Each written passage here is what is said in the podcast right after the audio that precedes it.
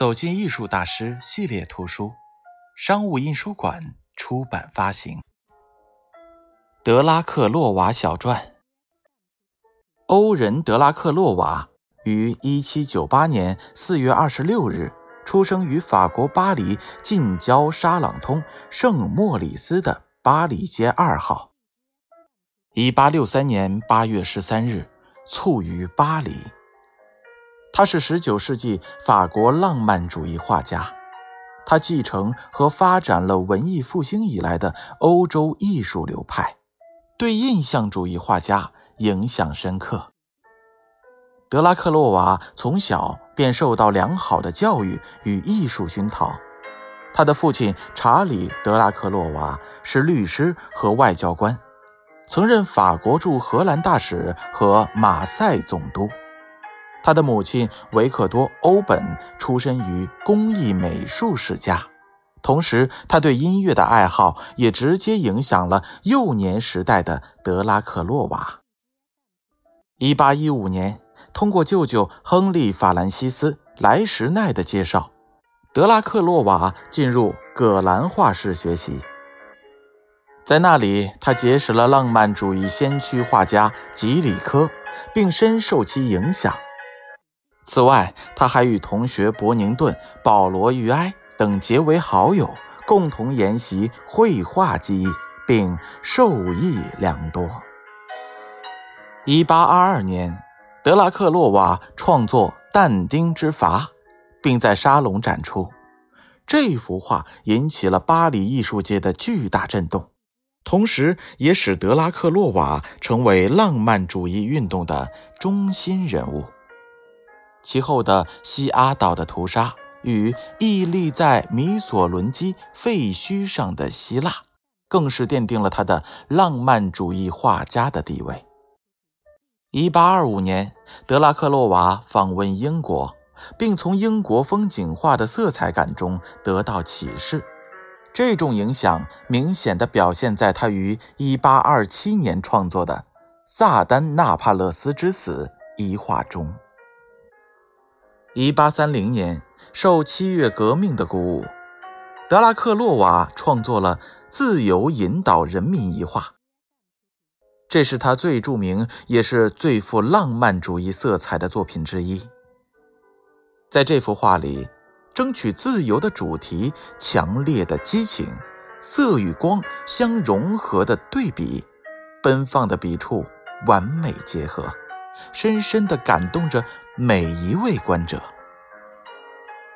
这幅画标志着德拉克洛瓦的艺术创作进入了成熟期。1832年，德拉克洛瓦随莫赫内伯爵到北非旅行，这次旅行似乎是他创作的分界线。之前的作品主要以中世纪的历史事件。文学作品、神话和宗教事件为题材。之后，他的许多作品的东方艺术风格和唯美倾向越来越浓厚。作为这次旅行结果的《阿尔及尔的女人》是一幅光色美丽的作品，另一幅摩洛哥的犹太婚礼则充满了宁静的异域气氛。北非之旅结束后，德拉克洛瓦受政府委托，开始从事壁画装饰工程。自1833年至1861年间，艰苦的壁画创作占据了德拉克洛瓦生活的大半。他创作了一系列的壁画，其中包括波旁皇宫的国王大厅壁画和图书馆壁画、圣丹尼斯礼拜堂壁画。卢森堡皇宫图书馆壁画、卢浮宫博物馆阿波罗厅天顶壁画、巴黎市政局的和平大厅壁画，以及圣苏尔比斯教堂的圣天使礼拜堂壁画。这些壁画作品丰富了德拉克洛瓦的创作类型。在进行壁画装饰的同时，德拉克洛瓦仍未中断中小型油画创作，他喜爱充满力量感的题材，尤其钟爱表现狮子、老虎、马、这类动物的爆发力。猎虎和狩猎狮子是其中杰出的代表。此外，德拉克洛瓦还具有良好的文学修养。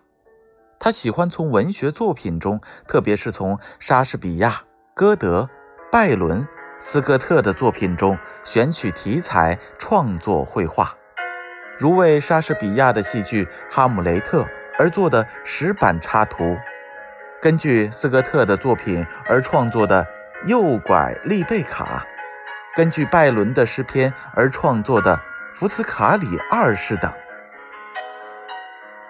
一八六三年八月十三日，德拉克洛瓦在巴黎菲尔斯滕贝格广场的公寓中逝世。